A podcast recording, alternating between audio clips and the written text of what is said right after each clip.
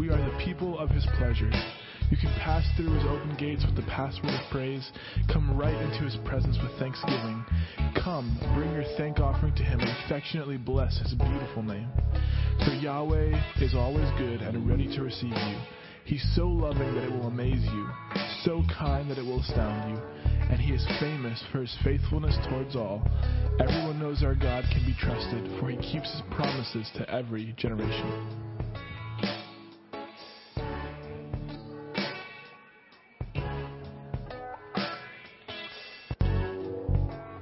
Great shout of joy to Yahweh. Go ahead and do it, everyone, everywhere. Worship Yahweh with gladness. Sing your way into his presence with joy. And realize what this really means. We have the privilege of worshiping Yahweh our God, for he is our creator and we belong to him. We are the people of his pleasure. You can pass through his open gates with the password of praise. Come right into his presence with thanksgiving. Come, bring your thank offering to him and affectionately bless his beautiful name. For Yahweh is always good and ready to receive you. He's so loving that it will amaze you, so kind that it will astound you, and he is famous for his faithfulness towards all. Everyone knows our God can be trusted, for he keeps his promises to every generation.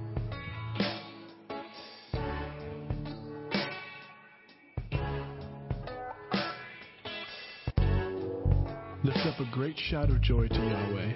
Go ahead and do it, everyone, everywhere. Worship Yahweh with gladness. Sing your way into his presence with joy. And realize what this really means.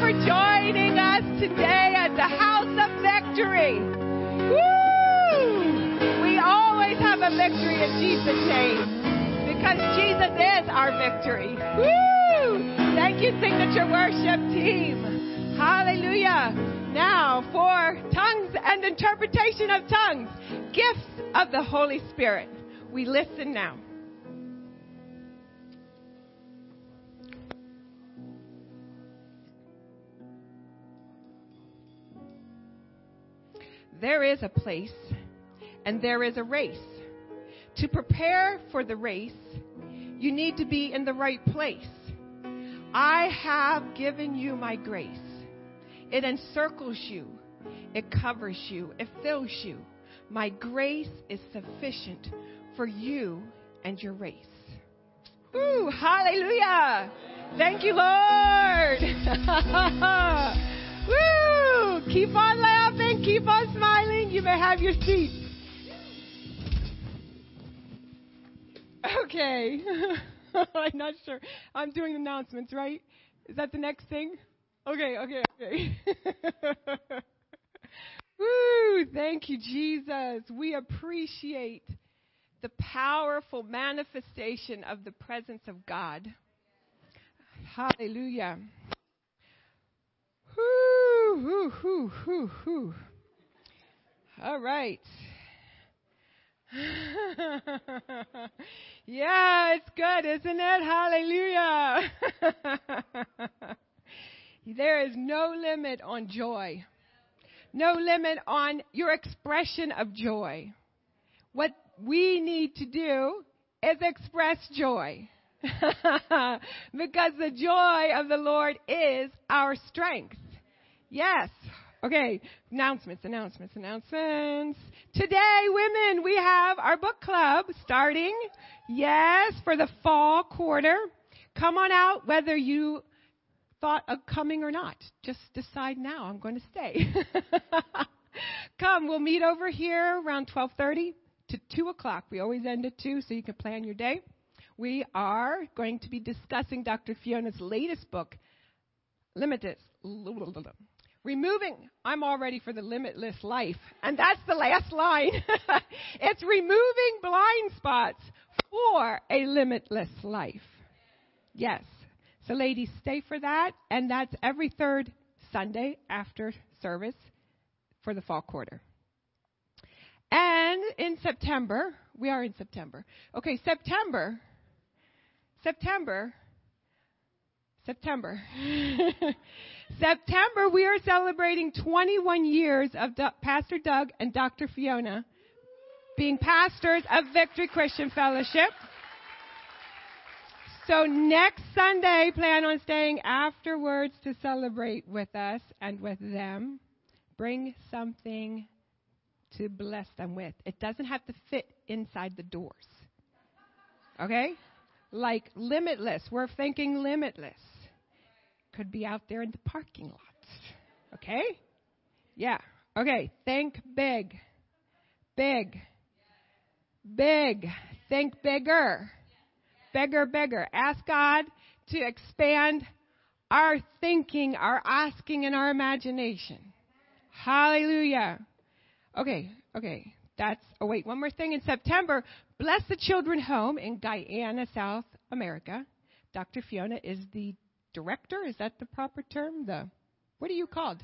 She's the president of Blessed Children Home, and they are celebrating 15 years. Hallelujah! This is an example of someone who thought bigger.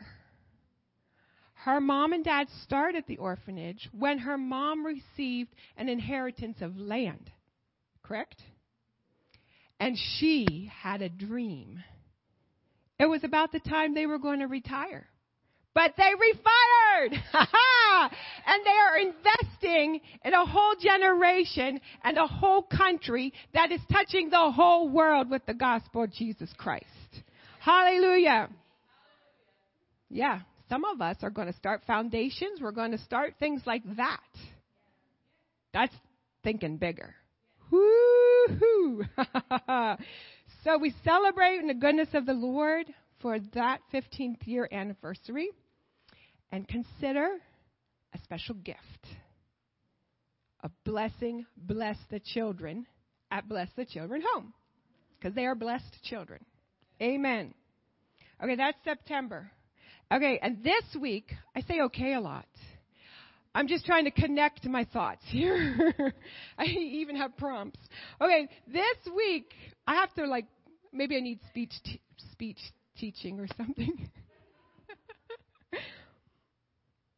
See, it just went through my head, but I didn't say it with my mouth. this week starts ba- a Bible adventure. That's kids, third, fourth, and fifth grade from Northside Elementary and Forge Elementary in Palmyra. They come here for an hour of Bible learning. They praise the Lord they have a fun time. So if you are interested in participating in any way, you can call the church office or Miss Chris Frenchek, and she will let you know how you can help. If you haven't been interested, ask the Lord to help you become interested. Because investing in children is it's just like a treasure. It's a prized treasure. And if you're not able to be here during that time, which is uh, Thursdays from 12 12:30 to about 2:30. Is that correct? Yes. And you could just do for part of the time. Or Miss Chris has ways that you can be a blessing from off campus, so to speak. She has ways that you can help. Okay? So consider participating one week or every week. We do need substitutes because some of the regular volunteers can't be here every week. And so to have a substitute list would be a huge blessing to Miss Chris. So she would know who she could call to help minister a smile, joy to Jesus. I mean, for Jesus to these children. Okay. And then October. We have to talk about October. October is our first ever Inheritance Family Conference. Okay. October is our first ever Inheritance Family Conference. We got stirred up, stirred up. All right. So there are sign sign up sheets in the back to sign up to attend and sign up to volunteer and sign up to donate. So we have lots of participlanting available for you. and I'm finished. With announcements. God bless you.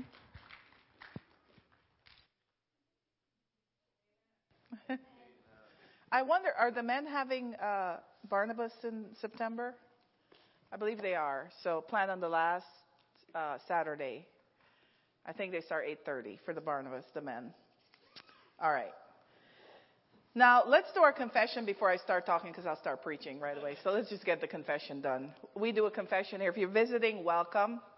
Um, we like the word of God in this house because it's God's house, God's house. So his word should be the most words we hear. Amen. And since we hear all kinds of words all week, it's good to have a confession from the word. So we're going to do our confession this morning. God has blessed us with every spiritual blessing in the heavenly realms in Christ. God the Father selected us as His own before the foundation of the world. He desires for us to be holy, consecrated, set apart for Him, and blameless in His sight. The Lord revealed to us the mystery of His will, according to His good pleasure which he purposed in Christ. In Christ we have received an inheritance, having been chosen according to his divine purpose, who works everything in agreement with the counsel and design of his will. When we heard the true gospel, the good news of our salvation, and believed in Jesus, we were sealed with God's Holy Spirit and protected by him. God made us alive together with Christ. By His grace, we are saved from God's judgment. At Victory, our vision is to reach out beyond our walls with the message of salvation, hope, and inheritance. To proclaim the uncompromising Word of God.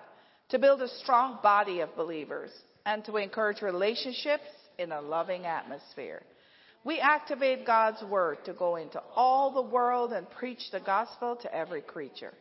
At Victory Christian Fellowship, we are inheriting God's promises and experiencing their benefits. Amen.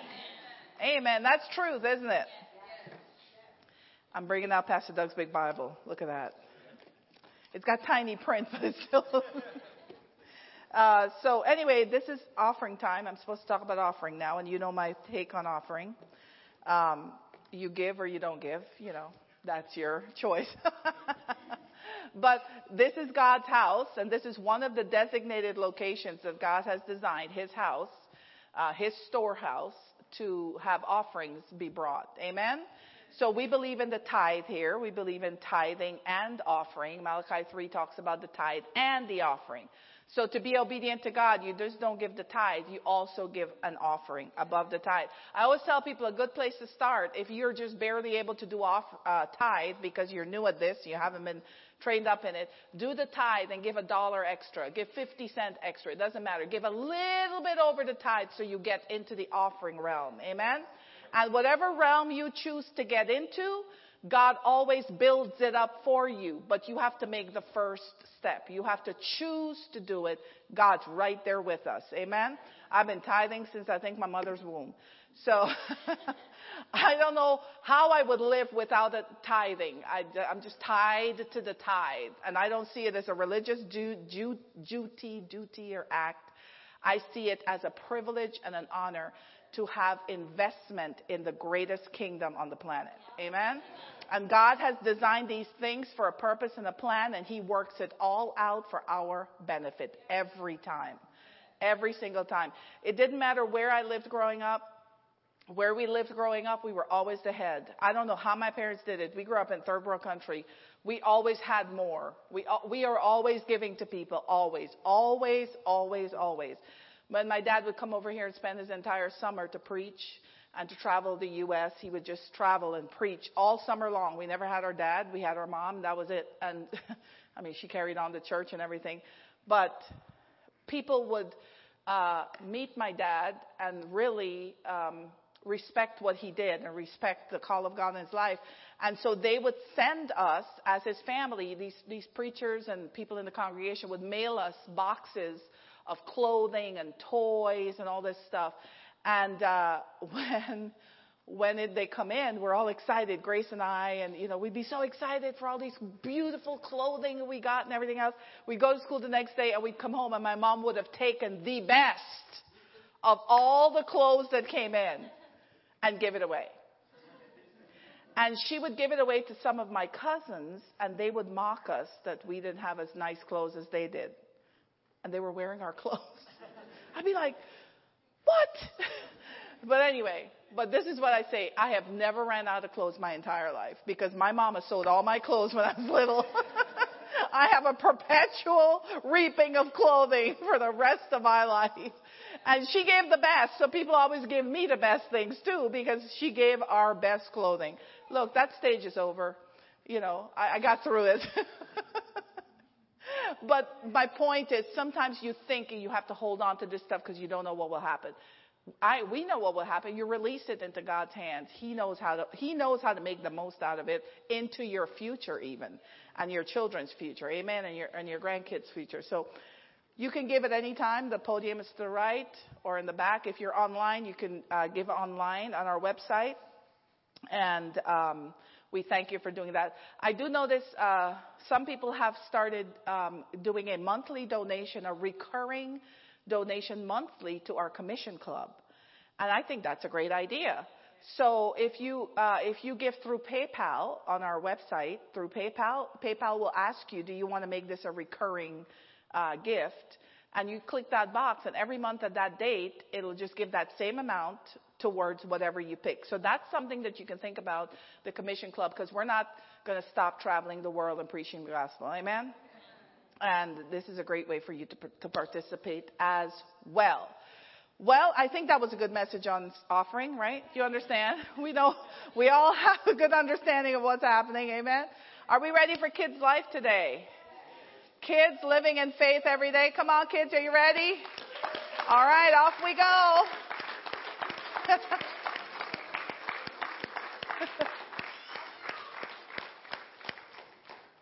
All right.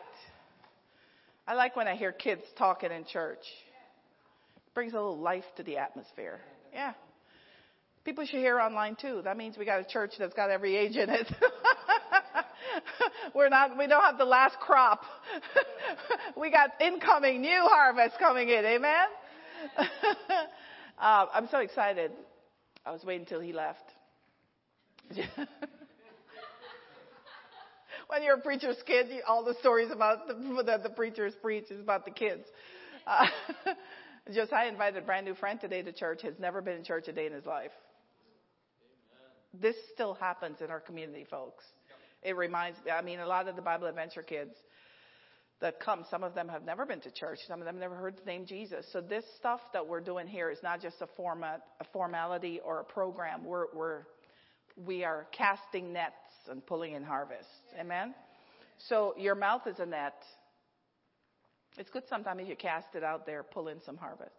I just admire Josiah for his, he thinks church is the best thing ever. Like, he thinks this church is the elite of the elite. and he presents it that way. So when he invites a friend to church, he, he's like telling them, "You're gonna, you're gonna like this, yeah," because they're like, "We've never, we, oh, you're gonna like it." We had to explain tongues the other day on Wednesday night. You know, I decided to pray in tongues over everybody. Well, I forgot there was a newbie. Been in church his whole life, never heard tongues. So we explained it to him. But he did feel, he said that was the first time he ever felt God when I put my hands and prayed over him. He said, I never felt him before. Now I felt him though. I felt him. That to me is a testimony. Amen? And so this is what we are here to do. We are here. We're not here to like, you got to come to church. Yes, you got to come to church. But why do you have to come to church? You come to church to build your relationship with God. And the way we build our relationship with God is our relationship with each other. We're all part of a family. Amen? And this is what we do. So before I get into today's message, I have to say something about our woven meeting on Friday. I know the men weren't there because you're not allowed to be there. But you could watch it online though. You can watch it online to see what I'm telling the women. And here is what is going to be happening in this church from now on, from Friday to forever is in this church, we're going to have the best marriages the earth has ever seen. And we're going to have the best families that the world has ever seen. And we're going to be an example that people are going to write about of what to do. Amen? That's what I'm saying. If you want to pick up on it, so be it. If you don't, you're going to just sit there and be jealous of everybody else having a great time. And so on Friday we talked about, uh, I want you to turn to this for a minute. I want you to turn to this. This is not part of my message today, but I think it would be worth everybody's time to just take a look. Proverbs chapter 14. And this is my last, you know, preaching to you, so I got to get it all in. What time is it? We're doing good on time here. I actually ended woven early and everybody was shocked because I thought I was late. Nobody said anything though. They were like, okay. Proverbs chapter 14 and, uh, and verse 1. Check this out. Every wise woman, this is the Amplified by the way. Every wise woman builds her house, but the foolish one tears it down with her own hands. Foolishness is uh, tearing down with hands is the equivalent of saying uh, your actions. Okay, so you can take action with your hands or with your mouth, but it's still an action. You ever hear the movie? They go action. They say it with the mouth, right? But every wise woman, not every wise wife, every wise woman. So women were designed to build things.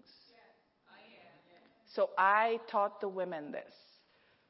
The man just has to say this word about the house, and the woman goes and starts to build it. I gave the example. The man provides one seed. He sends billions, but we only need one. And the woman does the rest in the womb. Her body does the rest. This is how we were designed. We can't separate that. The, the world is trying to separate it. In the church, we have to keep it in its right place. Do you know how much authority and how much power you have, women, to build something? And you need to start taking it seriously and being responsible for it. So, this is how we're going to start having houses that look so good that people are going to come interviewing you to ask you what you did. And every wise woman, so women, start reading Proverbs and James chapter 1 and start looking up wisdom. What do wise people do? This is your, this is your instruction. Men, you start looking at how did kings give commands. You're not going to command your wife around, but you're going to command the atmosphere. In our house, we want this.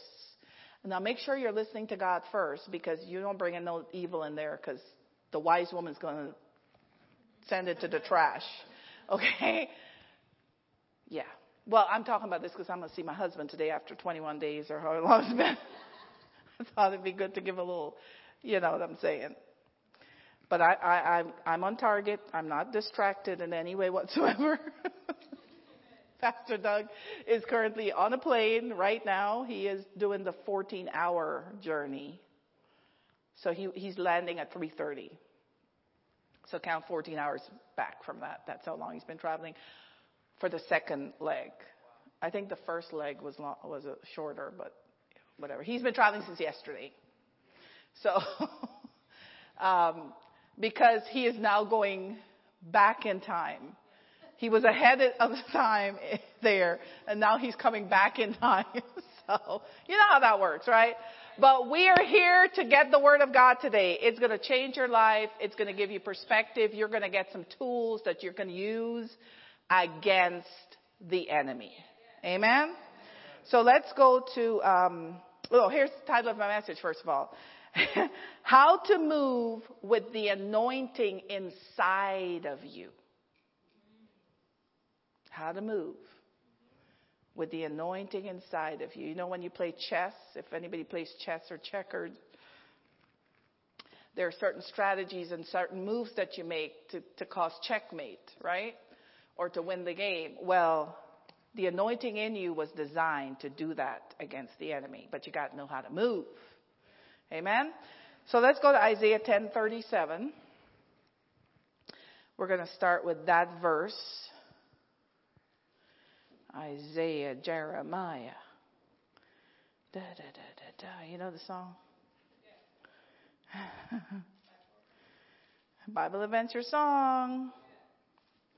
Let me tell you, Bible Adventure, we've been doing it now 10 years, maybe more.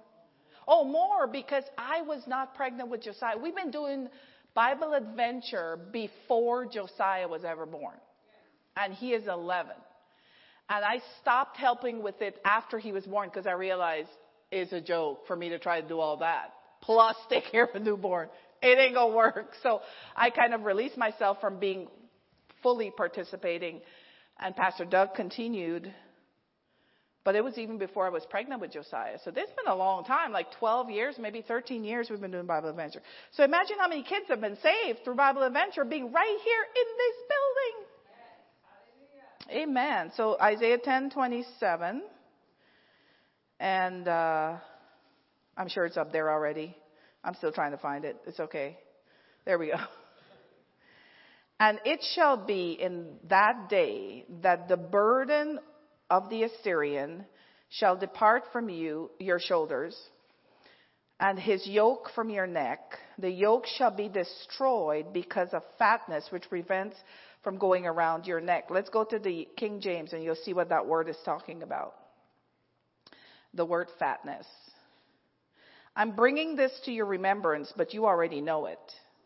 So, but I'm bringing it to your remembrance because we're going to see how to, and it shall come to pass in that day that his burden shall be taken away from off thy shoulder, and his yoke uh, from off thy neck, and the yoke shall be destroyed because of the anointing. Okay? Now, in other places it says that the government shall be upon his shoulder, the shoulder of Jesus, which is us. We are, make up the shoulder because he is the head. So the church has the shoulder in it. So those who are called to governmental issues is part of the shoulder of the body of Christ.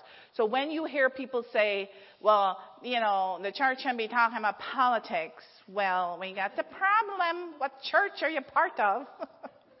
because the church is the body of Christ. And in that body, there should be somebody that's on the shoulder part. Right? Just like you got somebody on the hands and the legs and the toes and whatever.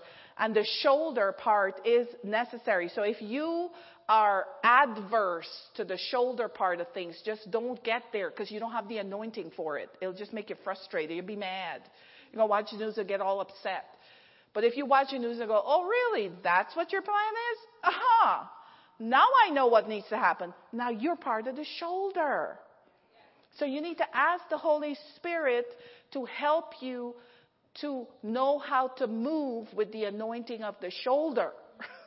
You know, the governmental anointing. Going to walk out of here going, Pastor Doug, she taught us about the anointing of the shoulder. Okay.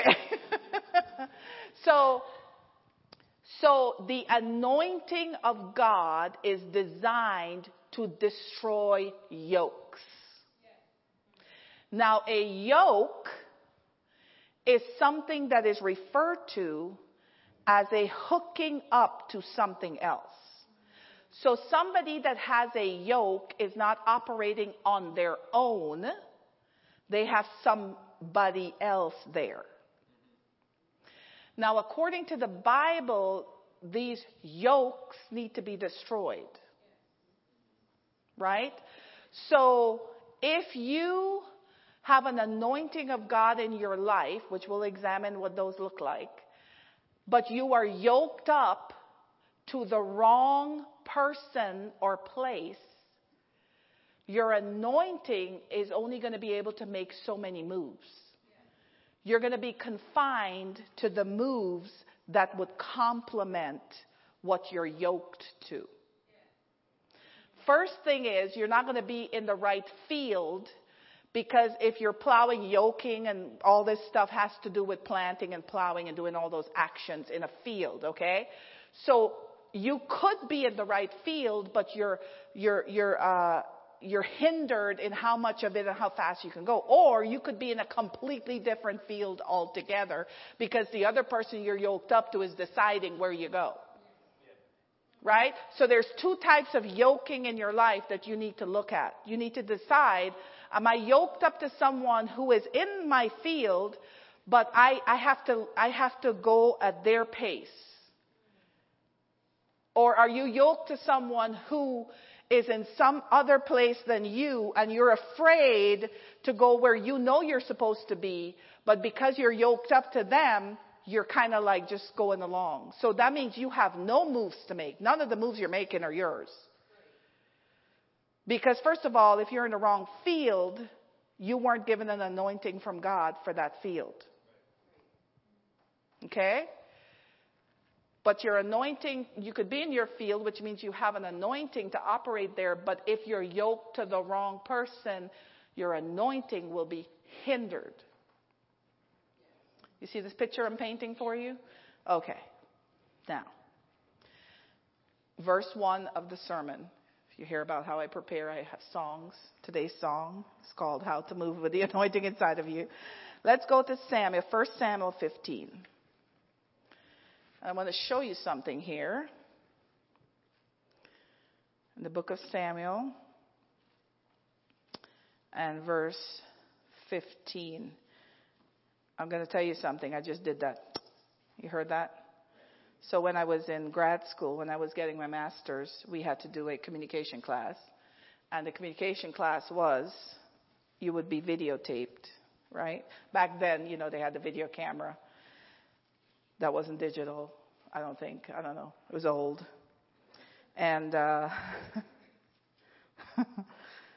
And um, you would walk up to the podium, and there would be a jar with with phrases on the subject matters. You put your hand in the jar, you take out the paper, whatever subject it was, you would walk right there and you would start presenting on the subject.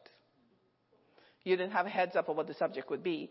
The teacher would just make random subjects and you'd stand up there and you just present. And you had, I think, five minutes or something, or three minutes or something. So you'd present, and the whole point of your presentation was to show you your um, your automatic things that you do when you're trying to make to fill time, fill when you don't know what to say next. What do you do? Uh, people go ah ah ah ah. But she alerted us to this that people unconsciously do.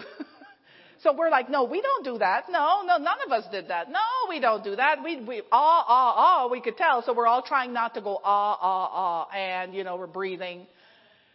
But all of us went. Because what they do too, she'd play back that you just spoke. She would play back for the entire class, and you would sit there as they critiqued your speech. Yes. And so you got to get feedback in real time and watch all the things you do that she just told you you should not do. Which proves you need the class. so now I'm going to tell her like it didn't stick because I just did a That's just a side note. Pastor Doug brings out jokes. I give you real life things to laugh at about me. So it works. Okay, 1 Samuel um, 15, verse 15, I believe I said, or verse 17.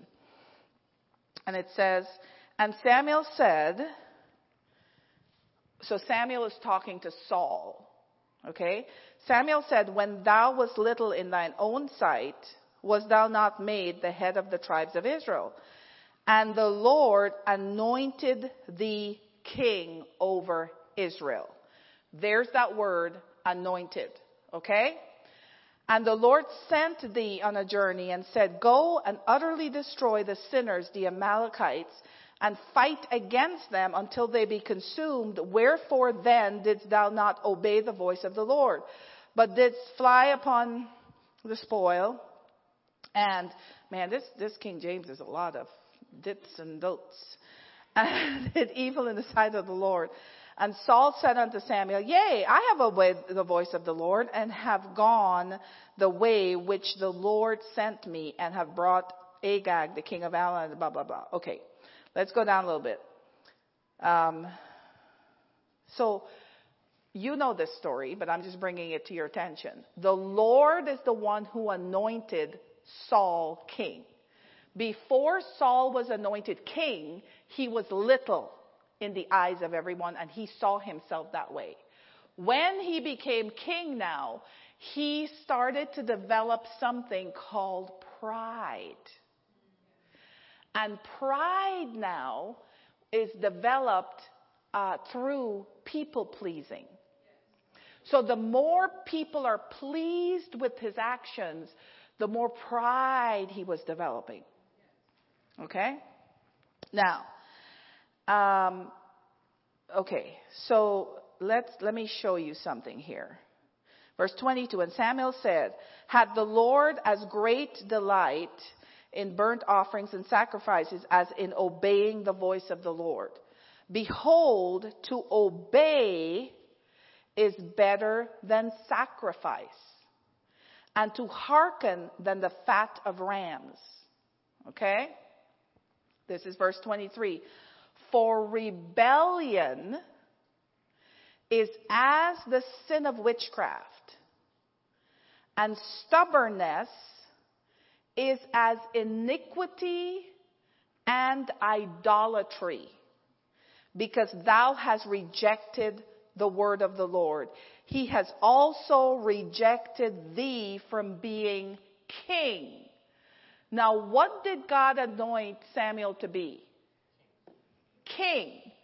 So, what did God just reject him from being? King. Do you see? Do you see what happened in between the anointing and the rejection? It was he altered the instructions that God gave. And that path between anointed and not anointed is based on what you do with an instruction. We have to pray. I forgot to pray. I always pray this. Father, in Jesus' name, I thank you that this atmosphere is yours. The voice of the Holy Spirit is the only voice that has permission to speak here. Every other voice has to be silent in the name of Jesus. I thank you, Lord, that we will hear something we've never heard, seen something we've never seen, and have revelation knowledge like we've never had before from your throne right here in this room. In Jesus' name we pray. Amen. So, speaking of instructions of following God's instructions. So,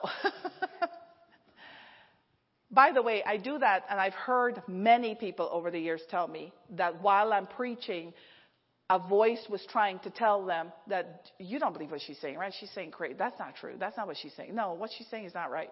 Yeah, it's happened over and over again. And that's a lie from hell. And it doesn't get to speak when I'm speaking. All right. Okay.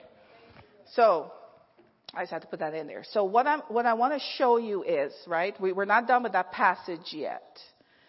Um, because it says that God has rejected Saul from being king. I want you to recognize that the anointing to do something in God's kingdom can only come from God. And that pure anointing is transferred at the instruction of God, but it's not transferred at your own will. Okay? So I will see in the Bible where God gave those instructions, but my point is, or, or, or it can be requested and you have to make a decision. I'll show you all that. My point is though, the anointing of God, where does it come from? It is from the Holy Spirit. Okay? That's the Spirit of God. So if somebody is not listening to the voice of God, they're not listening to the Holy Spirit. So, so that anointing is hindered. Right? So, so another thing about the anointing is when the anointing comes, as the first scripture we read, the yoke is destroyed because of the anointing. So when you want to destroy a yoke that you're hooked up with that is ungodly, that is taking you off course, you have to have an anointing come in to destroy that yoke. Okay? So I want you to get that in your head so you can see the picture. Um, and so let's go to verse, um, let's look at verse 24. And Saul said unto Samuel, I have sinned, for I have transgressed the commandment of the Lord and thy words, because I feared the people and obeyed their voice. So when you fear people over God, you jeopardize the anointing that's in your life. But here's something that was coming to Samuel, to Saul. The prophet was sent to Saul to point out these things. Okay? But Saul was covering up why he did it. Like he kept giving reasons why he was correct. So again, he was not teachable, neither was he humble. To submit himself. You, you know the difference in Saul and David was when David was, was, was approached that he sinned, right? David immediately submitted to God. You see the difference? Whereas Saul was giving reasons why he did what he did, which is pride. Okay? Verse 25, now therefore I pray thee, pardon my sin and turn again with me, that I may worship the Lord. and Samuel said unto Saul, I will not return with thee, for thou hast rejected the word of the Lord, and the Lord has rejected thee from being king over Israel. And as Samuel turned about, to go away, he laid hold upon the skirt of his mantle and it rented. He pulled on the prophet's mantle and tore it. A person who is in pride will always speak against and do action against a prophet. Another word for the person in pride, the spirit that a person operates in to be in pride is very close to the Jezebel spirit. Jezebel hates prophets. And so any prophetic voice that enters the atmosphere of a Jezebel, there starts to be a campaign against that person immediately. Immediately. And so you have to know not to yoke up to such a person because you're pulling your own self down. Right? And Sam, this is verse 28. And Samuel said unto him, The Lord has rent the kingdom of Israel from thee this day, and had given it to a neighbor of thine that is better than thou. Ah! Wouldn't that make pride just go, excuse me? God knows how to pack a punch. Mm-hmm. You don't mess with God's tools. You don't mess with His oils and His anointing and His way. You don't just think you can get away with it. You know, I laugh. People speak evil about me behind my back, but I know they are. I even know what they're saying. Sometimes the Lord will reveal it to me. But I don't go up to them and say anything. Because the fact that the Lord is showing me means God has set up protection for me. My thing is to not get in pride, not get into offense, not get all those, those things that could derail you off your path. My job is to walk in love, listen to the instruction, and follow it exactly. And a prophet will hear instructions for things that are going to happen. So when they're, when they're taking action here, nobody understands why they're doing what they're doing because the Lord is setting things up for what is going to be happening there. So that's one of the reasons why people get campaigned to to say that that person doesn't know what they're talking about because there's no evidence. But you have to be able to listen to God and listen. The Bible says um, uh, to be blessed is where you listen to the prophets and uh, you listen to something and do his prophets no harm. Forgot the verse. You know what I'm talking about. Um, but you, harming a prophet is like one of the worst things you could do, honestly. Um, there's a lot of worse things you could do, but that is one of them. Is, is when you harm a prophetic voice, because first of all, you know how much guts it takes to tell people what's about to happen, and no, there's no evidence. there's no evidence. It takes a lot of faith for a prophet to open their mouth and say what they say, and they can't say it all wimpy. God ain't wimpy. So they have to be bold and they say it like it's done. And then when they done, everybody says they're so proud and arrogant. I can't believe. Well, you know, you ever saw them Old Testament prophets? Want to be around with Elijah, calling on fire from heaven? Uh, okay. So my point here is Saul was anointed, but he disobeyed the prophet and lost his anointing. Okay? Um,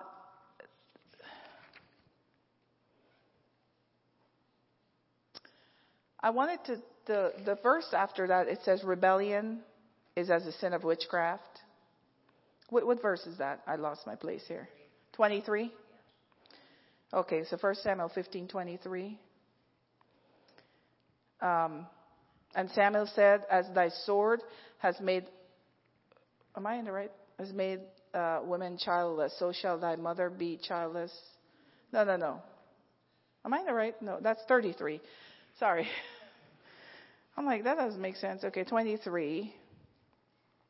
For rebellion, okay, here's what I wanted to see. Okay, for rebellion is as the sin of witchcraft, and stubbornness is as iniquity and idolatry. Because thou hast rejected the word of God, he has also rejected thee from being king. Okay, so this is this is key. Rebellion, every time you rebel against God or his order, you're operating in witchcraft. Because rebellion is as the sin of witchcraft. So the same consequences of worshiping Satan by doing witchcraft, being a sorcerer, being a witch, white witch, black witch, yellow witch, green witch, I don't know what kind of witch, uh, sandwich, but the same the same consequences of doing all those rituals will come to the person that rebels against God and his word at any level. So if something is not working right for you, you are you are cooperating with a witchcraft spirit. You're, cooper- you're cooperating with a rebellious spirit. You're yoked up to a rebellious spirit. And you may not be aware of it. So that's why we're preaching this today. Okay?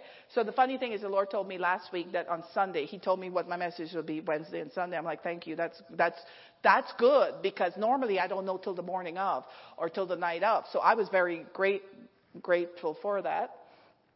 But between Wednesday and now, there were lots of ministers that preached on the anointing that I watch. But I was like, the Lord was like, don't watch them yet. I'm like, okay. because what he wanted me to speak on might be a different angle than what they're saying, and I don't want to pull their stuff and then think I have to tell you everything that I heard that they say. You know what I'm saying? So I'm really eager today to listen on the way to picking up Pastor Doug about these anointing messages. um, so I said all that to say this. There's something in the atmosphere that God is setting up concerning his anointing. And we need to pay attention so we can flow in the anointing that he's put inside of us. And we can have it unhindered and uninterrupted by yokes, by rebellion, witchcraft. But you see what I'm saying? Now, here's how you can identify witchcraft. Witchcraft it would be close to what Peter did to Jesus. That's how close it could be. Remember when Peter pulled Jesus aside and said, Oh, no, no, no, no. You're not going to, this stuff isn't going to happen to you. When Jesus was saying, I'm going to die, I'm going to rise, blah, blah, blah. And Peter's like, No, no, no, no, no. And Jesus said, Get thee behind me, Satan. So witchcraft is always trying to pull you from the assignment that you were given. And there'll be lots of, you know, cases why and all this stuff. But if you're given an assignment and you know, then you need to. Part of what gets people in trouble is they hear what God said. They, they know what they have to do. But they try to get confirmation from other people. When you do that, you're setting the person up and you're setting yourself up. You don't ask people about things that God asks you to do for confirmation. You ask them maybe for wisdom. Like, like for, for, for like brainstorming. Like I'm going to do this. And I'm thinking of doing it this, and you talk it out. Make sure it's somebody that's also on the same page with God. And they may bring something into the environment and give you some, some insight that would help. You understand what I'm saying? But, but you're not going to ask permission or to have them pray with you to see if this is what God wants you to do. At this point, folks, you should know if God wants you to do something or not. I'm just saying, if you don't, start reading the Bible and start praying more. It'll come. okay? We're not in kindergarten here. We've been here for a while, right? So you can hear the voice of God clearly. God's voice does not have static in it that you can't hear it. It's clear. What ends up happening is because we got yokes hooked up on each side, pulling us from this way to that way, and we're not sure whether, by the way, the spirit of fear is the fuel that runs these yokes. Well, if I don't do this, if I do that, I've had to make some decisions that were so bizarre that after I say it, I go, what? I'm going to tell Abby's story. She has no idea what story. There's lots of stories to tell about Abby. so one day I come to church. I don't remember. Oh, I think I called you up. I don't know what I did. I said, Abby, I need you to sit down for two weeks. I don't want you to play. You're not part of the worship team for two weeks. So I was like, shoot. I don't have anybody else to play either. I just did it. That's what the Lord told me to do, and I did it. I'm like, but she didn't do anything. Like, what did she do? Is there some hidden sin I don't know about? You know, I'm thinking, Two weeks. And it was a tough two weeks because we were trying to figure out who could play. Like, it wasn't like, oh, we got this new person we want to try. We're just going to sit Abby down. Well, what I didn't know later, months later, maybe a year later, I don't know how long it was. Yeah, I realized the spirit that was controlling things behind the scenes in Abby's life. And that spirit was wanting to control what we do up there to worship God. I didn't know that. You see how that works? I just obeyed God. And I dealt with the blowback because there was some. Not from Abby. She, she was just willing to do whatever. But my point is, sometimes when God asks you to do something, it doesn't make it better in the short run. But it's cleaning house somewhere that you're not seeing. And God, you, we have to trust God. Don't trust your senses. Don't trust your spidey senses.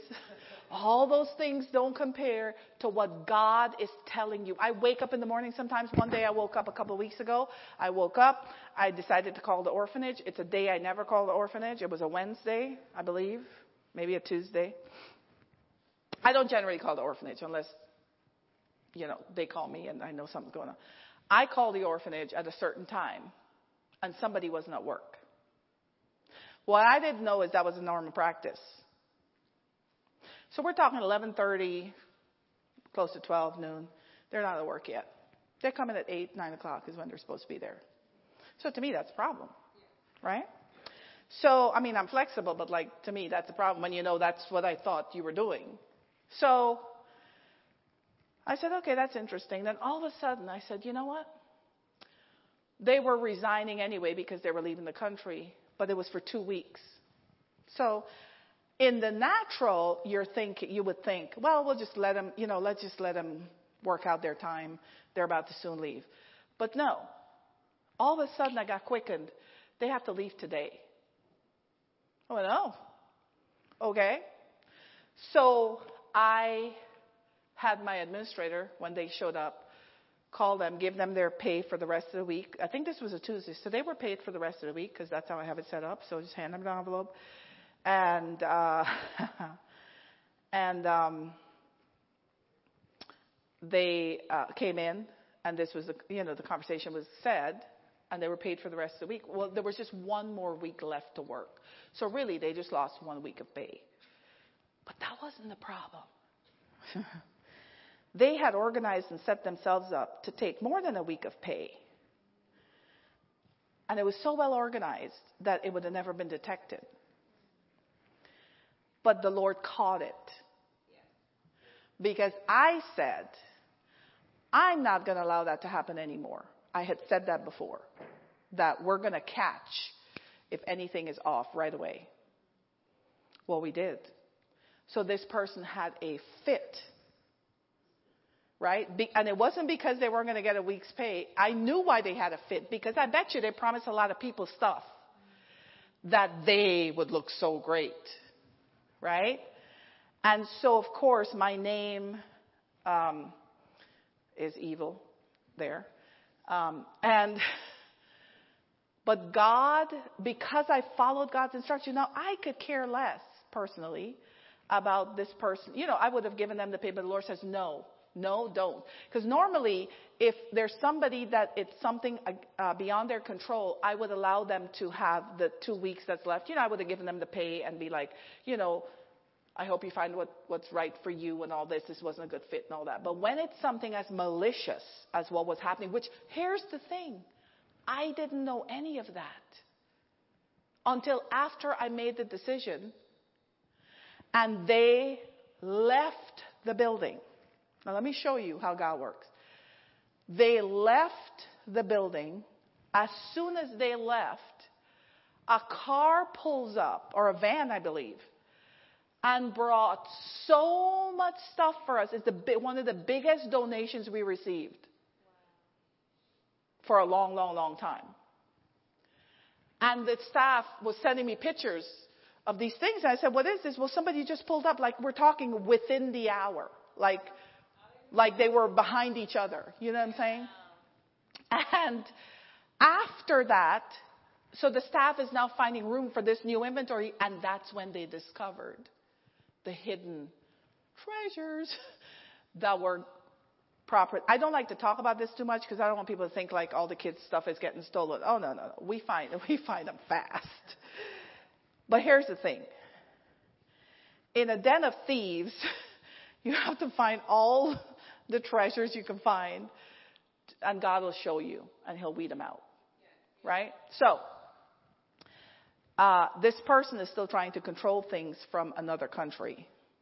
Here's the thing the devil will give people the idea that when they see somebody operating in their anointing and their gift, that they could do it too.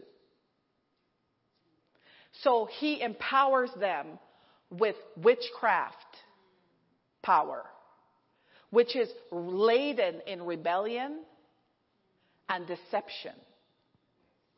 And the person thinks that they're, op- that they're just like the person that they're following. You know who did that? You remember the sons of Korah with Moses? And you remember what God, I mean, Moses was like not wanting some of the stuff that happened to these people, but God's like, get out of my way. Boom.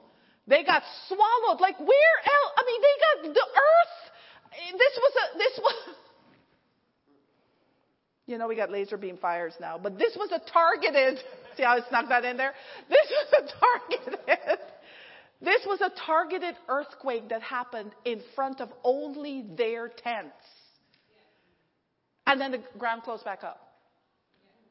You see how you don't mess with God's prophets? You under, I'm just warning you guys because we might be coming to stuff that God's going to start whipping things out, and we got to be careful. Okay? So,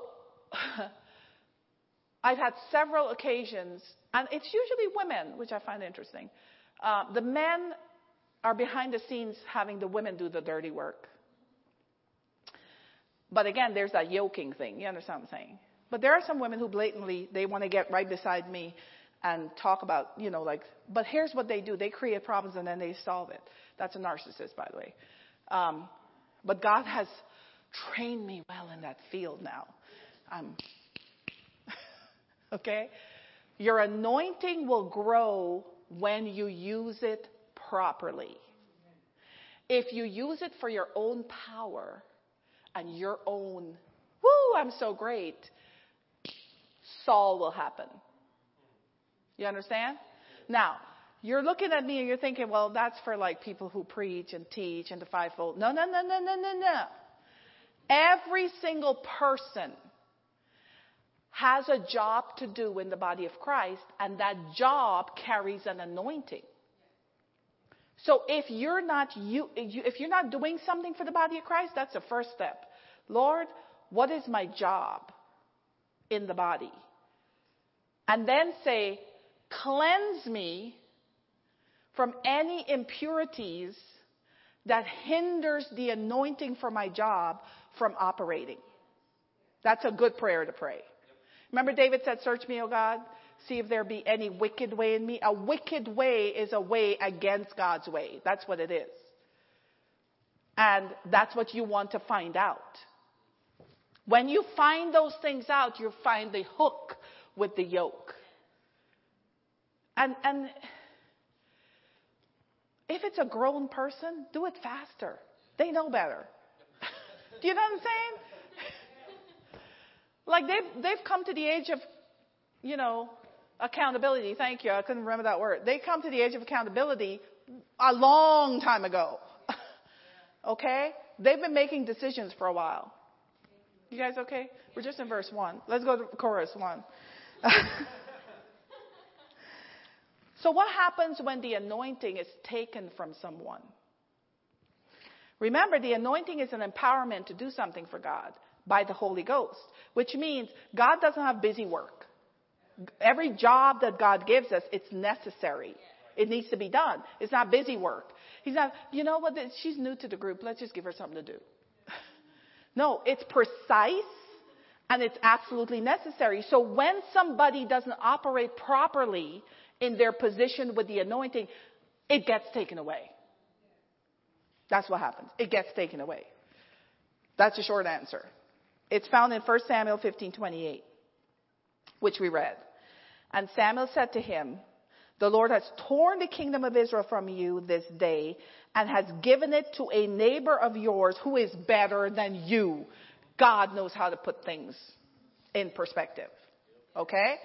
So, when the devil thinks that he's going to shut down one anointing from operating, God actually takes it if the person if the person surrenders, God will take that anointing and give it to somebody better. You know who's better? Is the person who would listen. They're better. Because it's not the physical ability that God look, looks at. His anointing gives you the empowerment to do these things. So he knows the anointing to be king, when it comes upon a person, king wisdom comes to them. This is what the anointing does. That wisdom to be king will come upon them when they have the anointing. You remember the story in Exodus and Numbers when they were building the tabernacle? And the Lord put his spirit. The Lord equipped, He empowered people who were skilled in certain things, but He gave them the anointing to do the things precisely the way He wanted it done. Right? So skilled laborers can operate in the anointing of God to do their job. Okay? And you have to be aware of this. Don't go to your job like the regular guy. It's a waste of time. You're wasting time. You could speed everything up when you operate under the anointing. You could speed it all up, like record time, record speed. And when something works for you one time with the anointing, you thank God for it and expect an increase. It's yours to keep if you keep it properly. If you keep nurturing that anointing. If you keep thanking God for it, if you keep following the instructions that go with the anointing. You see? There is an anointing for the head of household, for the husband that's head of household. There's actually an anointing for it because it's a position that God set up.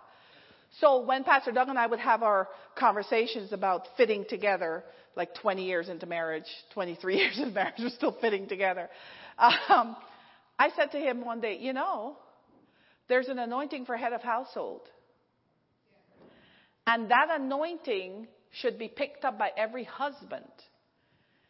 And that's how a husband will find out what their house is supposed to do. Every house has a job on this earth. And, and listen, there is no time factor at this point if you're still husband or if, or if you were husband and now you're father, so now you have kids that are grown and you have grandkids and everything else. There is an anointing for that position. When a head of household accepts his anointing, the wife, the children, the whole house gets covered by that anointing. And when there's a covering that contains the anointing, the devil has, con- now the devil has something to contend with. Otherwise, you're just working with each, with the person's natural ability. This is where uh, women get upset, you know, that their husband is in the priest of the house and he's not doing this and he's not doing that. But I taught them how to overcome all that. But my point is, husbands, if you're a husband and you're listening, there's head of household anointing. There's an anointing to be a wife. And it won't, it won't contradict a head of household anointing. It will give you empowerment to build. Amen? All right. Are you guys okay? You're not bored? I'm trying to get this a layer at a time. Let's go to um, 2 Kings 2, verses 9 to 11. And we're looking at Elijah and Elisha. Um, now, remember, I told you the anointing could be transferred, um, and, and it could be pulled. You know, you could pull from the anointing of some of someone else, right? And when you pull from that anointing, you benefit from it. But here's everything about the anointing is wrapped up in following instructions. Everything about it. So look at, at, at this uh, 2 Kings 2 9 11. And when they had gone over, Elijah said to Elisha, Ask what I shall do for you before I am taken from you. And Elisha said, I pray you, let a double portion of your spirit be upon me, which talk, that is about the anointing, okay? He said, you have asked a hard thing. However, if you see me when I am taken from you, it shall be so for you. But if not, it shall not be so. And, and then he kept going. Do you see? So Elijah set the parameters for Elisha to receive what he asked for. Elisha, did he have opportunity to not do it? I mean, even from Elijah himself. Elijah was like, well, you wait here and I'll go. He goes, no, no, no, no, no. Uh, uh, uh, uh. Let me put you in remembrance of what you said. you see what I'm saying? So Elisha fulfilled the requirement to receive double. That's what he got. He got double. He saw what God was doing through another prophet and he requested double. You could actually ask God for double. See, there's something different when we ask versus when it's given to us. This is my personal opinion and perspective. You could do with it what you would like.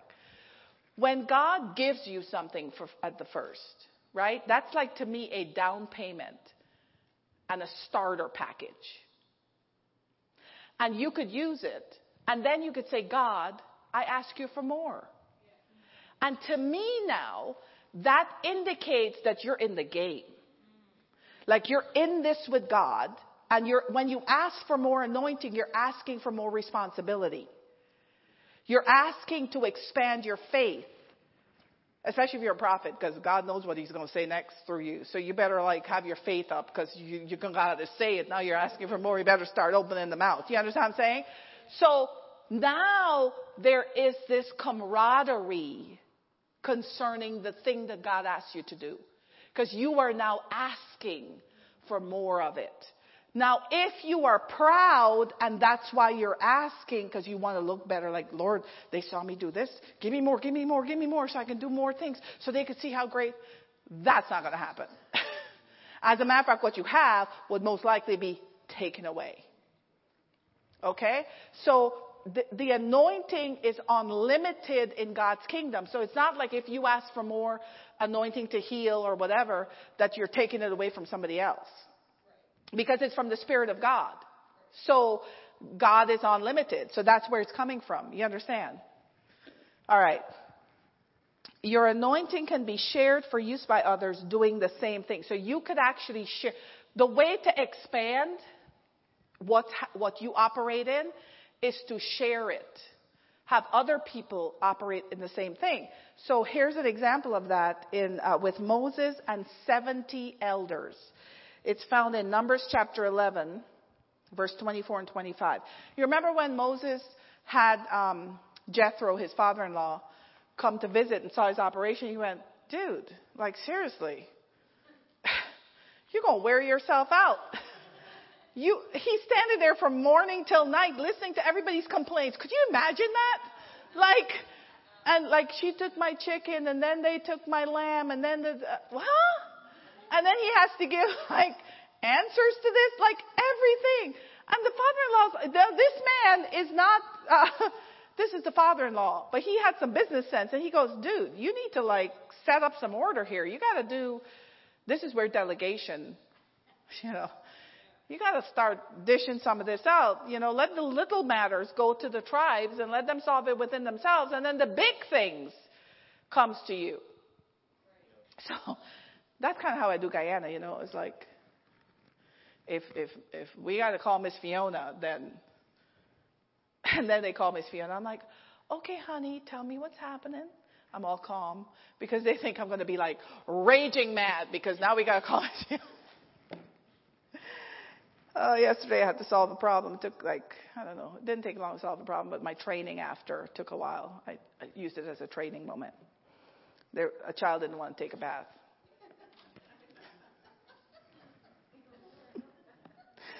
And so And they won't speak and they won't do anything and they have to leave and the child just refuses. And, but the thing that triggered the call to me was the child was going to accuse one of the staff members of beating them, which is my zero tolerance policy. So the staff members called me real quick to make sure I know this didn't happen. And so the problem wasn't taking the bath. The problem was somebody didn't want them to use their socks and they yelled at them. So they were stuck at the sock. They, they had to solve the sock problem before they could do anything else. But these are the profound problems that we solve. Which I thought to myself, I said, Lord, I need a plan because I realize that the older kids at the orphanage, okay, they are like big brother, big sister to the younger kids. But I thought to myself, oh my gosh, it's a perpetual influx of younger kids. It's like having siblings that never grow up. So, right when the younger ones you've been helping have grown up, there's more that come in. And so you are always dealing with younger siblings. This is, I'm thinking, I need to have a plan for this because this is not normal. Like this isn't a regular house. This isn't how your house is. You know, when the younger kids grow up, at least there's some place where they're like, we can think at least at the same level. But right when we get there, we get new kids in and they're young. So here we go again. so the older kids get a little frustrated. You know, when their stuff gets stolen, all, not stolen, borrowed creatively borrowed, you know, and all this, and, and they just had it. You know, after a while, they're just like, you know what? And then, and then you got the kid stuck on that. Anyway, that was my little problem I had to solve yesterday. It took me two hours because I was training the staff of how to, you know, that was the issue. The issue wasn't we don't want to take a bath. The issue was, and then I was saying, I need you to go take a shower, and I realized she has no idea what I'm talking about because we don't call taking a a shower a shower. It's bathing, right? You, you go bathe. So I had to change my language. Anyway, it's all right. God's grace is sufficient. Uh, so in Numbers chapter 11, verse 24 and 25, so Moses went out and told the people the words of the Lord. And he gathered 70 men of the elders of the people and set them round about the tent. And the Lord came down in the cloud and spoke to him and took of the spirit that was upon him and put it upon the 70 elders. And when the Spirit rested upon them, they prophesied, sounding forth the praises of God and declaring His will. Then they did so no more. So you see how that works. So right in their presence, they got to see how the Spirit of God, an anointing could be transferred, right? And uh, we know that Joshua stayed back in the glory of God, in the presence of the glory of God at the tent when Moses would go in to meet with God. Joshua was on the outside and he ended up um, becoming the successor to Moses' um, you know, deliverance ministry after Moses died. You see how God, see, God, this is God's kingdom that we work in. So it's not personality based, it's God based. So if we looked at Joshua and Moses' personalities, we, there's no similarities there. They're not the same. But yet they had jobs from God to take people to a place. So it's not the personality that you're looking at. A lot of times people end up rebelling against God's instruction because they saw the last person that did it and they think, well, I'm not like them. I can't do it like them.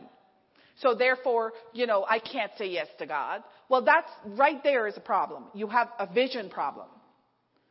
You have a spiritual vision problem that needs to be solved. Now, I was thinking today with signature worship, right? The Lord told me to name the team signature worship. When I named it signature worship, all the flakes fell off. And we got the core left. it's a very nice way of putting it. But, um, and, and so God says, I'm putting an anointing on signature worship. The team. The name signature worship and the team. So it doesn't matter who is doing it. If it's coming under the name signature worship, the anointing for signature worship will be there. This is how God keeps us humble. So we don't come off on our own and, and think we're going to do everything, you know, oh, we, it's us. We're the reason. No. It's signature worship. So I was thinking today how awesome worship was. Wasn't it awesome? And I was like, that's what we do. It's signature worship. It doesn't matter if I'm leading worship or if the team is doing, it's still signature worship. Amen? And that's what we want to be. When we're operating in God's anointing, we have to show it's God's anointing.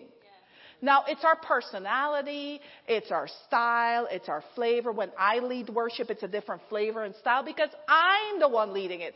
But the anointing should be the same. This is my point. The results should be the same. The presence of God should come in. Now, when I lead worship, I don't just lead with the signature worship anointing. I also have the prophetic that gets activated sometimes, and I'll start speaking stuff out and praying stuff out. That's my personal anointing on me that gets activated as God needs it to be. Amen? So this is how we operate in the anointing of God for our life. So let's take it to your workplace. Let's take it to your homes. What would it look like there? See, the, the the error that may be happening in life may be that you expect your anointing to only work in church or around Christian people. But the anointing is designed to destroy yokes and bondages. Who do you think have the most yokes and bondages to the wrong places? Is the unbeliever, right? Or even, or the um, social churchgoers, right? And you're there with them. And God would like to reach them. And He wants to reach them with a power and a, and a woo. He doesn't want to be like, I just have something I would like to tell you. And I'm not perfect, but like you start, who, which which high level salesperson have you ever seen do a sales pitch like that? you know what I'm saying? They want to sell commercial property to like somebody up there. And they go, well, you know, I'm not the best. the person's like, excuse me, then leave. I, like, I only talk to the best. Do you see this? But somehow in the church, we've equated uh, humility with stupidity. wouldn't, if you came and pitched me to spend millions of dollars and you're like, well, you know, I'm not the best. There are better than me. I'd say, okay, thank you for letting me know what's their name.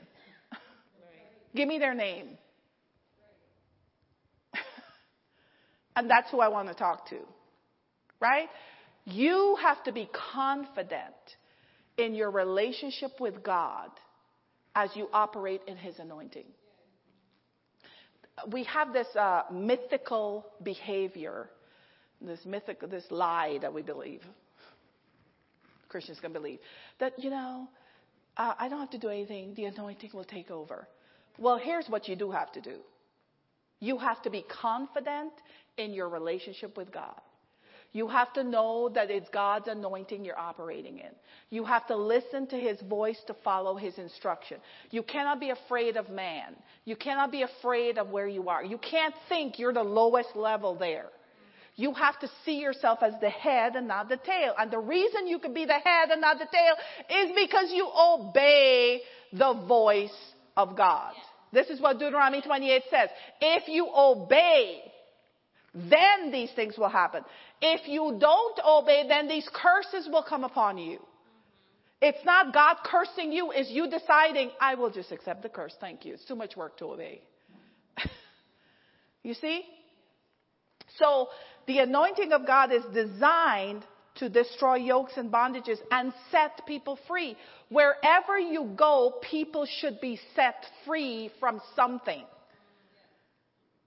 They, they have to be set free from something if you're operating in the anointing of God. Any of the anointing. You could become the best graphic designer and have freedom come with your designs. Be, if you do it with the anointing, it has in it the ability to set people free. You see? Are you with me? Everybody's staring at me a little bit weird. Uh, This is the final operation. I was saying I do the surgeries. You know, Pastor Doug's coming with the uh, recovery room. It's all right. Wednesday, Wednesday night, he'll come. You know, make sure, give the meds, whatever they do in the recovery room.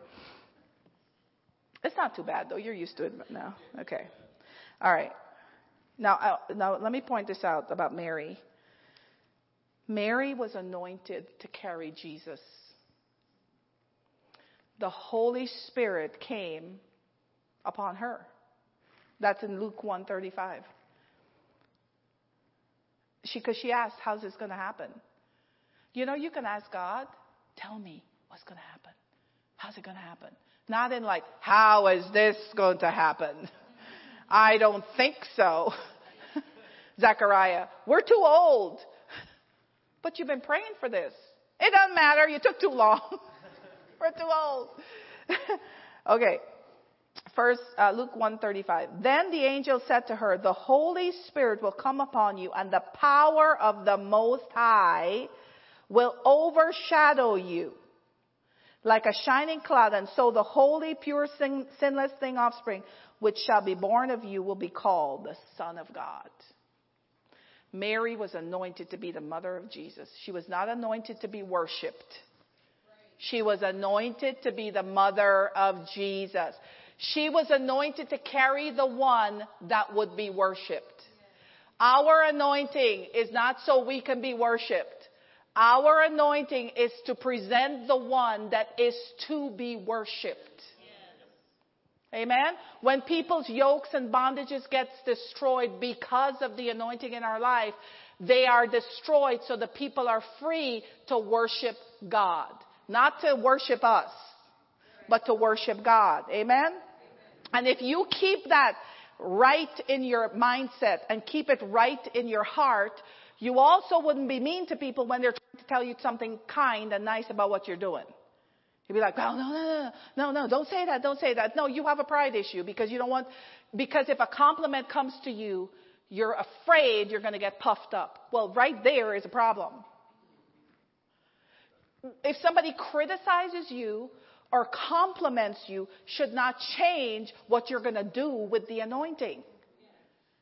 This is, this is, these are the decisions you have to make yourself, right? God can't make that decision for you. It's a personal decision towards Him. So, so all my life I've been criticized and complimented.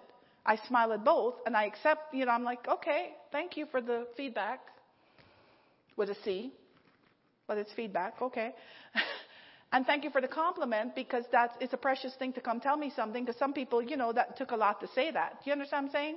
So so you're gracious with both, but it doesn't change how you operate.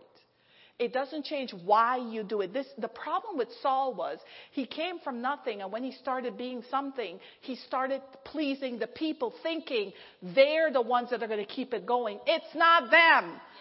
It's God.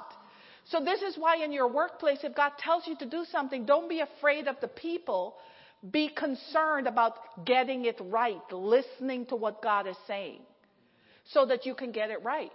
And God is the one who will lift you up. And He lifts us up so He can show higher. When I would do exploits in the, in the jobs I've had in, in the secular world, um, the number one shocking thing for everybody would be, you mean the preacher's wife? I don't know, somehow preacher's wife should be dumb or something. I don't know. But, but and then I would hear, well, you, you don't look like a preacher's wife. Well, that's, I think, a compliment. I don't know. What do you think a preacher's wife should look like? and you don't talk like a preacher's wife. Well, what language do they speak? you know, because it's like they expect you to be a mouse and to look terrible, I guess, and to never talk back. But I think that was my stealth move that the devil didn't plan on. Right? But whenever I spoke and I did something, it broke things open. It changed policies. It changed uh, production lines. It changed how they. I went to one of the businesses I worked for when we first moved to Pennsylvania. They uh, they're no longer in business. I left them because I saw how they treated women. I'm not a feminist. But I saw all the women were there 25 years and in the same position. And I applied for a higher position that were mainly men. And when I applied for it, they were going to pay me $55 extra a week to travel three times more and be in charge of like five times more things. And I said, no, that's not going to work for me. this is my salary requirement. And my male boss didn't want to take it to them. I said, well, either you take it or I take it, but somebody's going to take it. And I took it to them, and they were saying, well, you know, you're new here, da da da da. I said, well, I just need to know what your feedback is. So when they said no, I said, okay, goodbye. And that's the best decision I made. After I left, it was about six months to a year, the entire operation shut down. That plant, that specific plant shut down. And they were the plant that was doing the futuristic stuff that would be relevant today. They shut down. You don't mess with God's people. You just don't do it. They didn't know that apparently because they, you know, they were in the good old whatever. But you don't, I don't, I don't fight you back. I know that if you can't accept what I do and pay me for it, then I'll go somewhere else. If God had told me to stay, I would have stayed. He didn't tell me to stay. He opened my eyes to see what was happening. And there was a whole bunch of injustice happening, and God took care of business. You see what I'm saying? Right now, I'm praying concerning a company that I was 23 years old. A month before I was getting married, they let me go, and they told me that my position was no longer um, available. They bought out their competitor, right? So when they bought their competitor, they had to absorb a lot of those executives. So I was the lowest level in the department. I was newer. I was the newest person. I brought in the most money for that department within being there for three, four months, right? So I knew it was unjust. My boss knew it was unjust. He was arguing in uh, the Belgium language, Afrikaans, because he was speaking to the South Africa president. So they were arguing Afrikaans for like an hour and yelling and screaming at each other. I mean, like, whoa, and everybody's like, what is going on? He was trying to fight for me to keep my job because I brought in more money than anybody ever. and what happened is, um, I discovered as soon as I left my desk, a, a Middle Eastern man that was a higher position. It's his line of positions that was being wiped out. My level was never going to be touched, but he negotiated for my job. So I was 23. I didn't know what I know today. I was just like, oh my God, I can't believe this, you know, blah, blah, blah. So the Lord brought it to my attention recently when I was praying in tongues to start calling all the back pay from that company as if I had worked for them for 26 years now at a master's degree level. And the longer they take, it'll be at a doctor's degree level. You understand? So I'm calling it in because that's what the instruction of the Lord was. So I'm expecting, however that works, that's how it'll work. Right? But the thing is, I didn't do it out of vengeance and revenge, and I can't believe they did this to me, and blah, blah, blah. No, I just let it go. And the guy at the exit interview, he said, Is there anything that you would like to tell us to improve our pro-? I, I looked at him, I said, Excuse me. I was so upset, I was crying, so I couldn't speak much, right? I was like, No, no. But I was thinking to myself, You want me to give you gold deposits of my wisdom while you're doing this? I don't think so. So, yeah, and then a month later we got married, but that was jobless, two jobless people getting married. Here we are today. Praise God. Somebody called my husband in the office to say to him, I just want to let you know before you marry her, the devil doesn't like to call my name. He always calls me her. I'm sure he'd like to call me something else too. But uh, before you marry her, I just want you to know that your life is going to be difficult because she is not white and people are going to be prejudiced against you is just what's going to happen. So he wanted to talk to Doug alone, you know. So when Doug comes back, I said to him, Oh, I thought, you know, this pastor is going to give him godly wisdom of how to be a husband and like encourage him, right? And this was a pastor that was not from our church or anything. He was a teacher at the school, and he just happened to know that. So I said to Doug, "So what did he say?" And Doug won't tell me at first because I mean, think about it, you know. And he said, "Well, he was just kind of uh saying uh uh. What did he say?" Well, he was just concerned and giving me some caution that because you're not white, people might. I said, I rebuke that in Jesus' name. that is not going to be spoken over our marriage, and nobody gets to do that. Because I don't think that way, and you don't think that way. Nobody gets to tell us to think that way. But see, if I didn't ask, and if he didn't say it out, that was a seed that was planted. So every time somebody would reject us as a couple, the thought would be, oh. I was like, no, no, never is that happening. Do you see? So again, the reason I told you that story, because the anointing of God in you will catch the thief every time. It will catch the thief. And don't take it lightly. Arrest the thief when you find him. And the way we do these things is with our mouths. If you can bind yourself up with your mouth by complaining, by grumbling, is that what the children of Israel did? They bound themselves to another 40 years in wilderness living with their mouth. They didn't even beat up Moses. They didn't beat up the leaders. They didn't, they didn't beat up Joshua and Caleb. They didn't beat up Moses. What did they do? They spoke against them. And God called it a wicked report. Then they had further rebellion when they were trying to go fight after they felt bad about it. They said, okay, Moses, we'll go, we'll go. And he said, no, don't go. There's a season, there's a timing, you missed it. No. But they insisted, and what happened? They got whooped. Rebellion. When they were doing those actions now, it was being done in witchcraft. You see? So the only way to operate in supernatural spiritual things is to operate with the anointing or the Spirit of God. Anything else is witchcraft. It's not God. Don't even think of it as natural. Because that can lead to witchcraft. You are susceptible to operating in witchcraft when you just go by your natural strength and your natural ability. It's the anointing of God that makes us different when we operate. So just like, uh, uh I'm out of time. Well,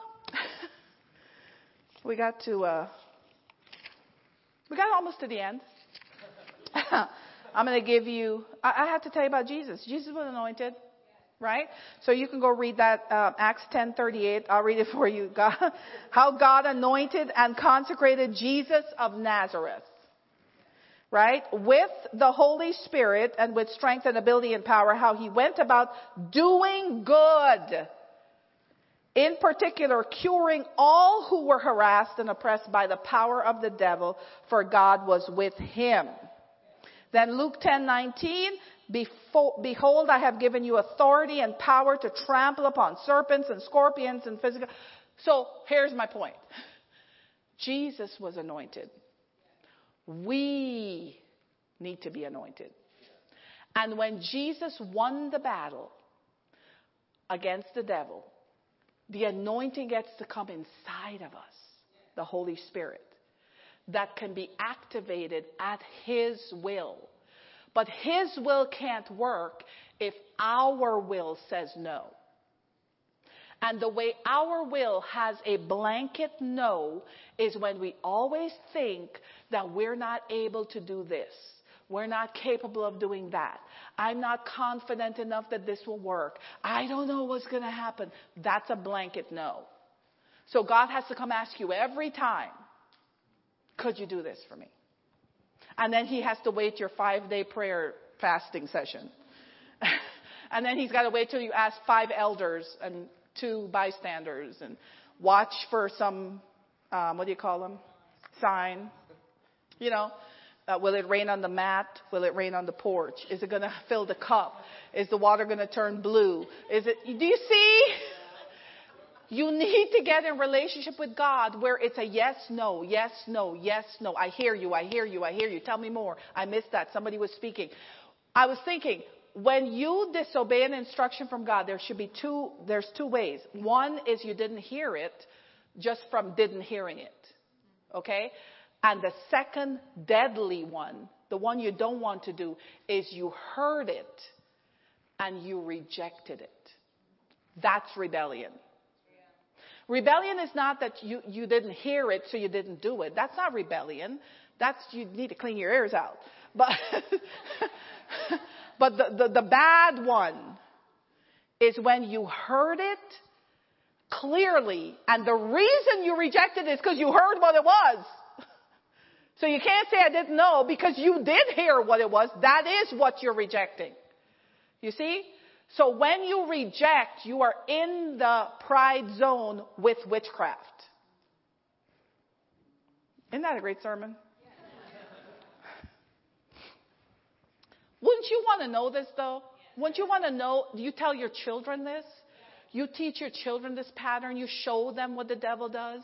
You show them what happens.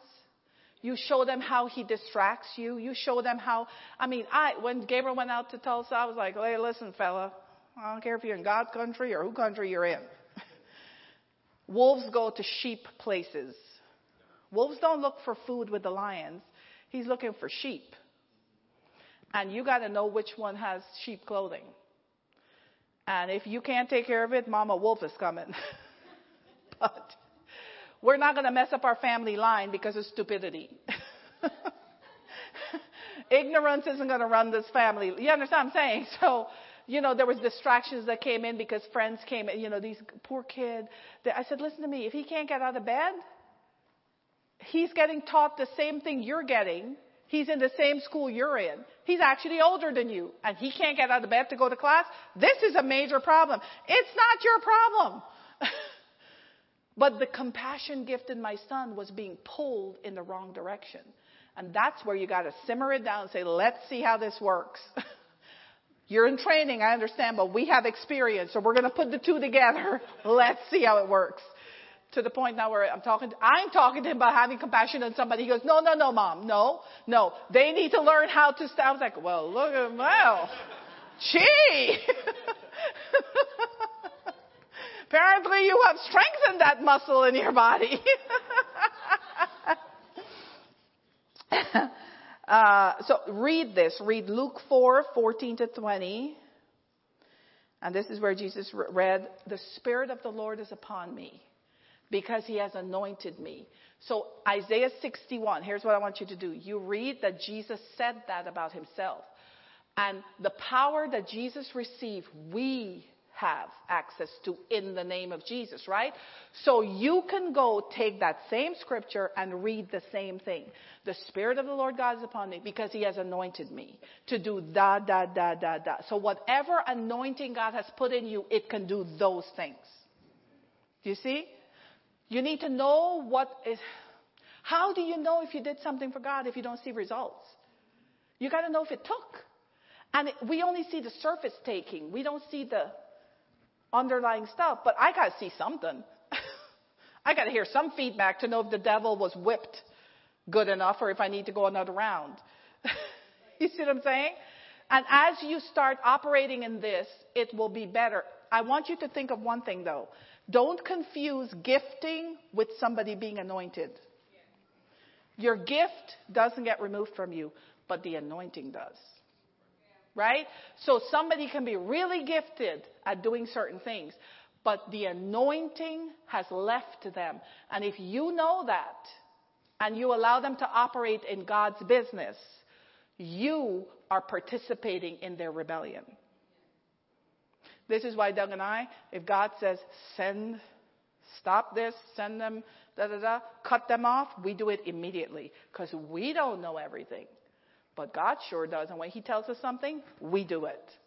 If somebody is rebellious, right there is a problem. right there is a problem. We didn't purchase our position. We didn't get on our hands and knees and beg for it. we were sent. We were put in place, and our job is to protect the sheep.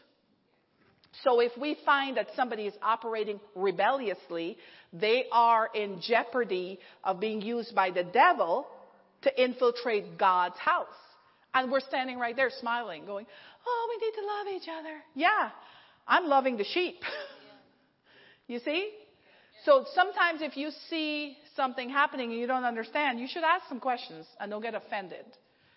Don't get offended on behalf of a rebellious person. That's what the devil wants you to do. He wants, he wants to take as many out as he can in one swipe because he only has so many people to work with. And uh, Pastor Doug and I are better at it now. We're really good at it now. We we know how to cut it off. Amen. And uh, that's what our job is, and we do it well. Everybody okay? I feel like it's really warm in here, and everybody's falling asleep. so Pastor Doug is coming back on Wednesday. Amen. We're happy, happy, happy. I'm happy. Very happy. 21 days without my husband, that's a long time, people.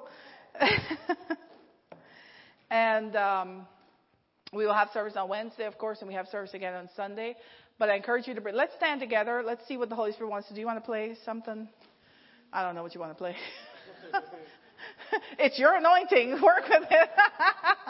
the anointing God put on your life. But listen, um, let's let's keep the live going for anybody watching. Did we already go offline? Are we good? Okay, good. Um, let's just pray in the Holy Spirit. But I feel like it's kind of going back to the first message I preached about the stale air and to stir up the stale air, you know. Uh, I feel like if you if you feel like you missed something and you, you need to get back on track and you want the anointing of God to be reactivated in case you kind of laid it down, um, that's the altar call. So whatever it is, I don't know what it is, um, that's the altar call. If you're head of household, you need wisdom for your house. You need to know what one word will activate a, a, a house that's like solid. If you have kids and grandkids, you need to know what word to speak down your family line to secure it in the kingdom of God. Right? So all these things, if you need Jesus, come up here. We know him. We'll introduce you to him. Your life will never be the same. If you need to be filled with the Holy Ghost, that's another thing. Come on up and uh, receive from the Holy Spirit. Okay? Thank you, Jesus. We worship you in this place. Oh.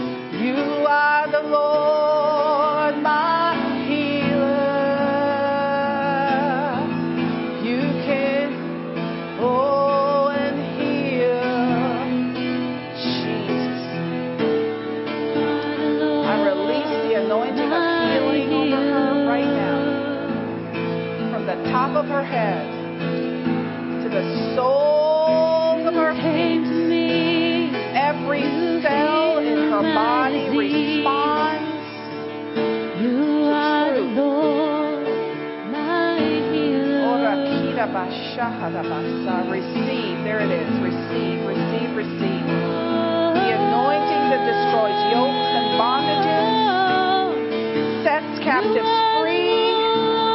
Oh, namaste. I speak destruction to the yoke that came when you had a cast from head to toe. In the name of Jesus, I see you in a bed with a cast on from head to toe leg up in the air, and there was a yoke there, and I destroy it with the anointing of God in the name of Jesus. We speak that it is loosed off of your life. In the name of Jesus, every word that was planted is uprooted. The tree of that is uprooted in the name of Jesus. Let the anointing destroy those yokes and that bondage in Jesus' name.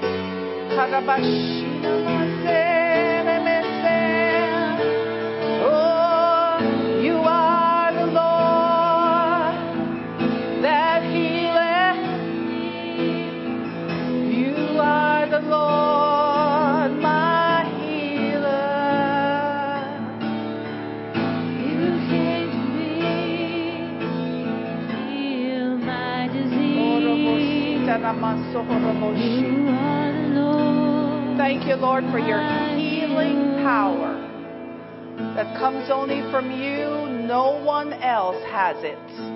No one else is holding back freedom. No one else is holding back healing. It comes from heaven. It comes from God. It comes from the stripes on Jesus' back. It's already been paid for. Oh, We speak delivery of that package in Jesus' name. Right now. Right now. In Jesus' name. In Jesus' name. All of the fear associated with pain goes in Jesus' name. Ko Raboshi Hanamaso Raboshika Rabase. Ika baba sata da bashere be sika da madodo boshi. Inama soho boshi tarabasa. Kilabakoho boshi. We destroy all the plans of the enemy that has been set up like a building structure with bamboo, bamboo sticks.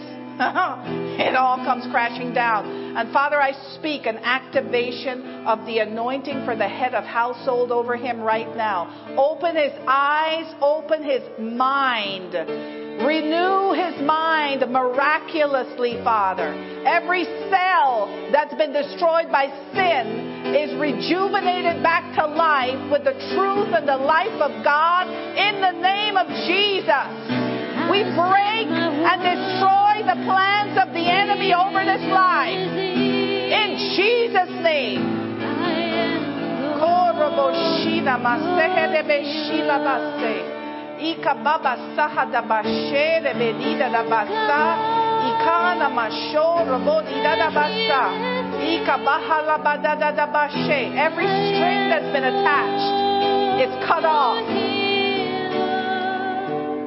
And, the, the stitching, the stitching where it's been embedded in the flesh is removed and that spot is healed like nothing ever happened. Like what happened to Adam when the rib was taken out? He, he didn't have a scar. No scar. Ila bakoho roboshita rabase. Ika mama sahana mashere behira basa. We stir up like a like a bubbling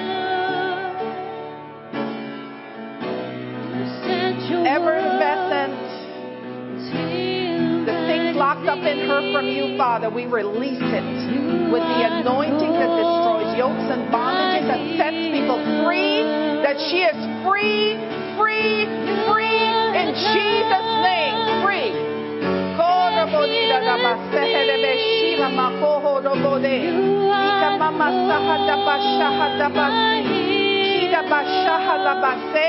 She let her have the freedom of her mother that's in heaven.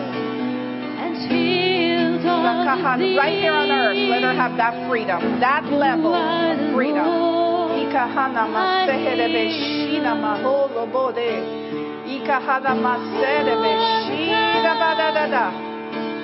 Healing, healing, healing. No more regrets.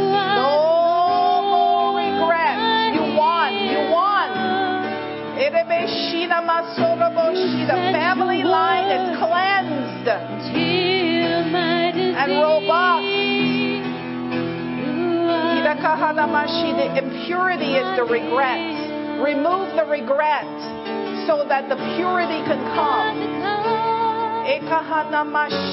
There it is. There's the anointing. Thank you, Father, for your anointing oil. Sparkling blood. said you would. Sparkling blood. The blood of Jesus. Thank you, Father.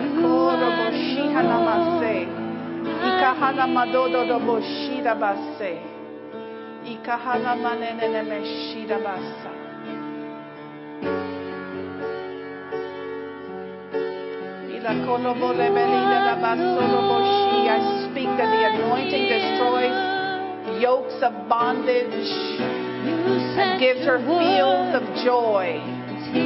Fields of joy. Fields of joy with palm branches of excitement. Oh, we thank you, Father.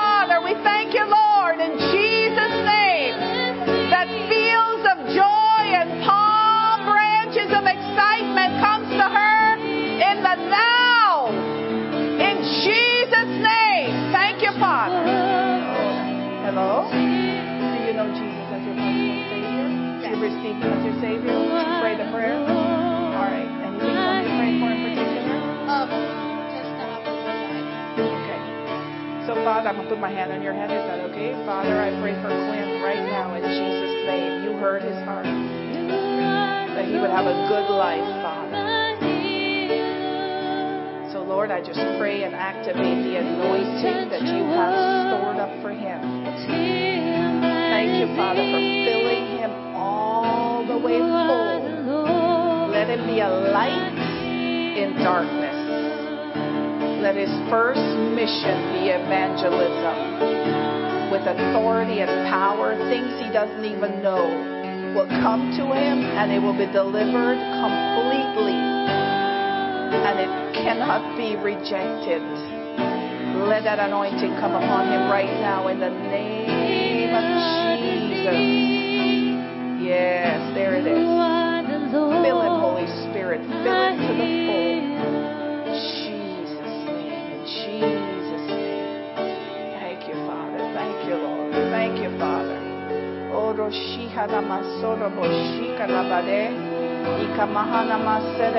We speak an increase of the anointing for what he's already doing, Father. Increase it more and more. Grow more and more.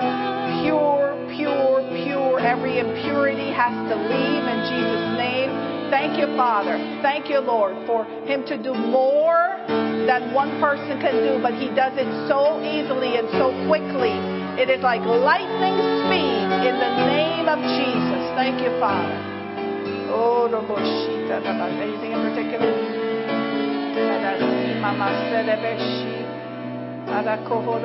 We pray for Levi.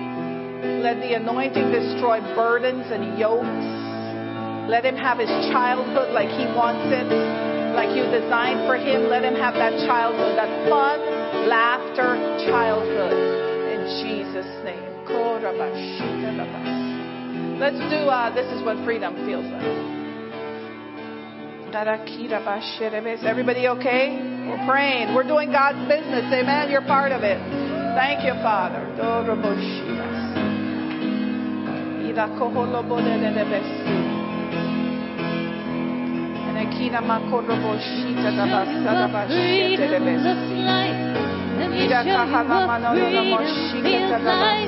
Let me show you how freedom Father, we take back the analytical mind for the kingdom. And instead of it being used against him, it would be used against the enemy powerfully. And Father, I thank you for the anointing that goes with that. The anointing that goes with his gifts to be activated and surfaced and resurfaced and put in place and, and work fast and, and bring back, restore anything that was lost. Any time, any activity, Father, we destroy every yoke off of him. And I pray, Father, that the anointing of the head of household will come upon him in the name of Jesus. And what you have planned for this family will happen in Jesus' name with no interruption. In the name of Jesus. Vulnerable sheep amongst the head of his sheep. Thank you, Father. Thank you, Lord, for this family to reap the harvest that you have in place for them. Let me show you I speak supernatural wisdom. Father, to this me show you household. Things will just click, click, click, and fall into place. Everything that was confusing will become very clear. And the anointing will destroy yokes and bondages in the name of Jesus. Thank you, Father. Thank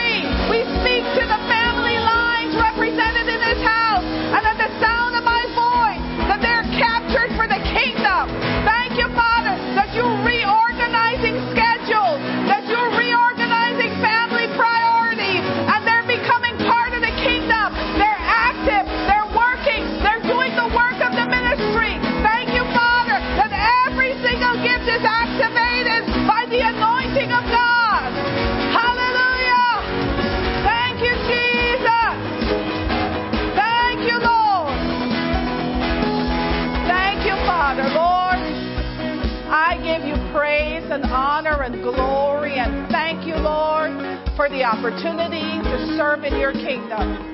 And Lord, we thank you that you're in this house, that you're in our homes, individually, in our workplaces, that you are in our lives. And Father, I, I pray over, uh, as a church, we collectively pray over the ministries that we have in the schools that they would exceedingly multiply and that you will bring in the provision, the transportation, the helpers, and the children will be nourished. They will be robust. They will grow strong in their faith and their relationship with you, Father. We speak it over this community in the name of Jesus and over the communities at the sound